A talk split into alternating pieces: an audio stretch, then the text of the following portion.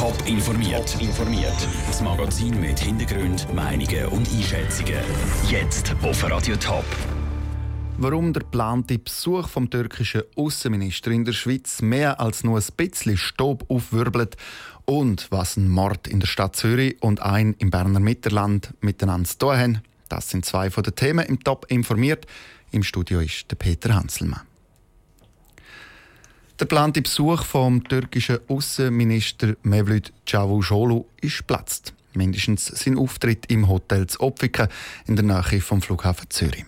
Daniel Schmucki, warum darf der türkische Außenminister jetzt gleich nicht auftreten im Hilton? Ja, der Grund ist ganz einfach. Die Verantwortlichen vom Hotel die haben Angst um die Sicherheit. Zum einen haben sie Angst um die Sicherheit der Leute, die das Treffen gehen wollen. Zum anderen aber eben auch um die Sicherheit der Hotelgäste. Und aus diesem Grund haben die Verantwortlichen vom Hotel am türkischen Außenminister jetzt abgesagt am Morgen und eben auch den Organisatoren gesagt, dass der Auftritt nicht stattfinden am Sonntag. Bekannt worden ist ja, dass der türkische Außenminister in die Schweiz kommt, ähm, erst gestern am Mittag, um Mittag um. Trotzdem hat die Meldung innerhalb von kürzester Zeit ziemlich Staub aufgewirbelt. Warum denn das überhaupt? Ja, der Besuch hat eben nicht nur in der Schweiz ziemlich viele Reaktionen ausgelöst, sondern im Vorfeld auch schon in anderen Ländern, zum Beispiel in Deutschland und auch in den Niederlanden. Dort sind nämlich auch Auftritte geplant von Mevlüt Çavuşoğlu, aber die sind alle abgesagt worden. Das haben wir eben Befürchtungen gegeben im Ausland, in Deutschland, in den Niederlanden, wie eben auch in der Schweiz, dass der Besuch halt grosse Kundgebungen und auch Protestaktionen auslösen könnte. Und die Proteste könnten eben so groß sein, dass am Schluss die Sicherheit gar nicht mehr könnte garantiert werden. Das befürchtet zum Beispiel eben auch die Zürcher Regierung. Sind denn die Befürchtungen berechtigt, die da im Raum stehen, oder ist das ganz völlig unbegründet? Das ist ziemlich schwierig zu sagen. Viele befürchten ja eben auch, dass der türkische Außenminister nicht einfach so in die Schweiz kommt oder in die anderen Länder geht, nämlich dass er einfach kommt, um Werbung auch zu machen für das Verfassungsreferendum. Das ist etwas, wo bald zur Abstimmung kommt in der Türkei und dort können eben auch die Leute, die im Ausland leben, aber türkische Staatsangehörige sind, abstimmen. Ich habe heute Morgen auch versucht, mit verschiedenen türkischen Vereinen über die ganze Polemik und auch über die Ängste zu reden, aber es ist ziemlich schwierig Es hat eigentlich niemand etwas dazu sagen, vor allem eben auch, weil es politisch ein sehr heikles Thema ist. Besten Dank, Daniel Schmucki, für die Informationen. Ob nach dem platzten Auftritt im Hotel Hilton jetzt sogar der ganze Auftritt vom türkischen Außenminister in der Schweiz ins Wasser geht, das ist noch nicht klar. Die Verantwortlichen vom Bund die prüfen im Moment, ob der Besuch für die Schweiz ein zu grosses Risiko ist oder nicht. Dezember 2010, also vor etwas mehr als sechs Jahren, da ist in Zürich im Seefeld eine Psychoanalytikerin in ihrer Praxis dort aufgefunden worden. Umgebracht von einem Täter, der bis heute unbekannt ist.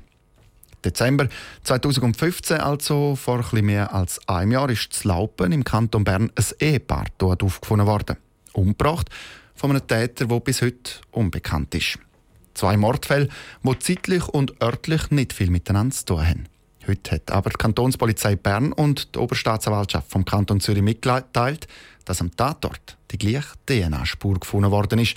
Das sagt Christoph Kneige von der Kantonspolizei Bern. Im Moment ist es die einzige äh, bekannte Parallele zwischen den beiden Tötungsdelikten. Also man hat ja noch das identische Datum. Beide Tötungsdelikte sind am 15. Dezember, das eine 2010 in Zürich, das andere 2015 in Laupen begangen worden. Ob das allerdings eine Parallele ist oder ein Zufall, das können wir im Moment nicht sagen. Die Polizei die weiss schon länger vor gleicher DNA-Spur, hat das aber aus ermittlungstaktischen Gründen bis jetzt nicht veröffentlicht. Sie erhoffen sich jetzt aber neue Hinweise auf den mutmaßlichen Täter. Für Hinweise gibt es eine Belohnung von 30.000 Franken. Weitere Informationen zu diesen beiden Fällen gibt es auf toponline.ch. 12.000 neue Mitglieder hat die Sterbehilfeorganisation Exit Deutschschweiz im letzten Jahr bekommen. Die meisten Mitglieder kommen aus dem Kanton Zürich. Auffallend ist, dass der katholische Kanton St. Gallen schon auf Rang 4 kommt. Wieso das so ist, im Beitrag von Raphael Wallimann. Die Sterbehilfeorganisation Exit hat in der Deutschschweiz erstmal über 100.000 Mitglieder. In allen Regionen nehmen die Zahlen zu. So auch im konservativen und eher katholisch prägten Kanton St. Gallen.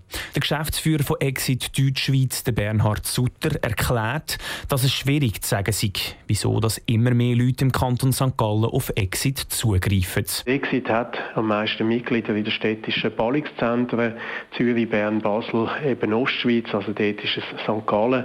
Und dann hat es eben immer auch noch ein bisschen mit Zufall zu tun. Also wie viele Leute jetzt gerade dort zum Beispiel schwer krebskrank sind und sich dann am Schluss für das entscheiden. Die Erfahrung zeigt, dass Religion und politische Einstellung schlussendlich keinen Einfluss hat, ob jemand Mitglied von Exit wird oder eben nicht, ergänzt der Bernhard Sutter. Dass die Mitgliederzahl von Exit steigt, wird aber auch mit Sorgen beobachtet.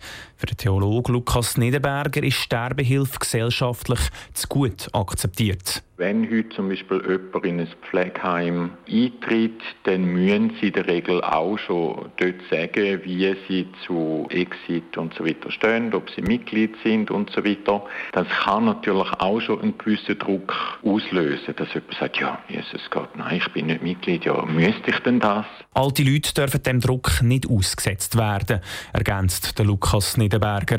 Fakt ist aber auch, Trotz mehr Mitglieder hat Exit im letzten Jahr weniger Leute in Tod begleitet. Der Beitrag von Raphael Wallimann. Exit glaubt übrigens, dass sich weniger Leute in Freitod begleiten lassen, weil die Palliativmedizin in der Schweiz immer besser wird.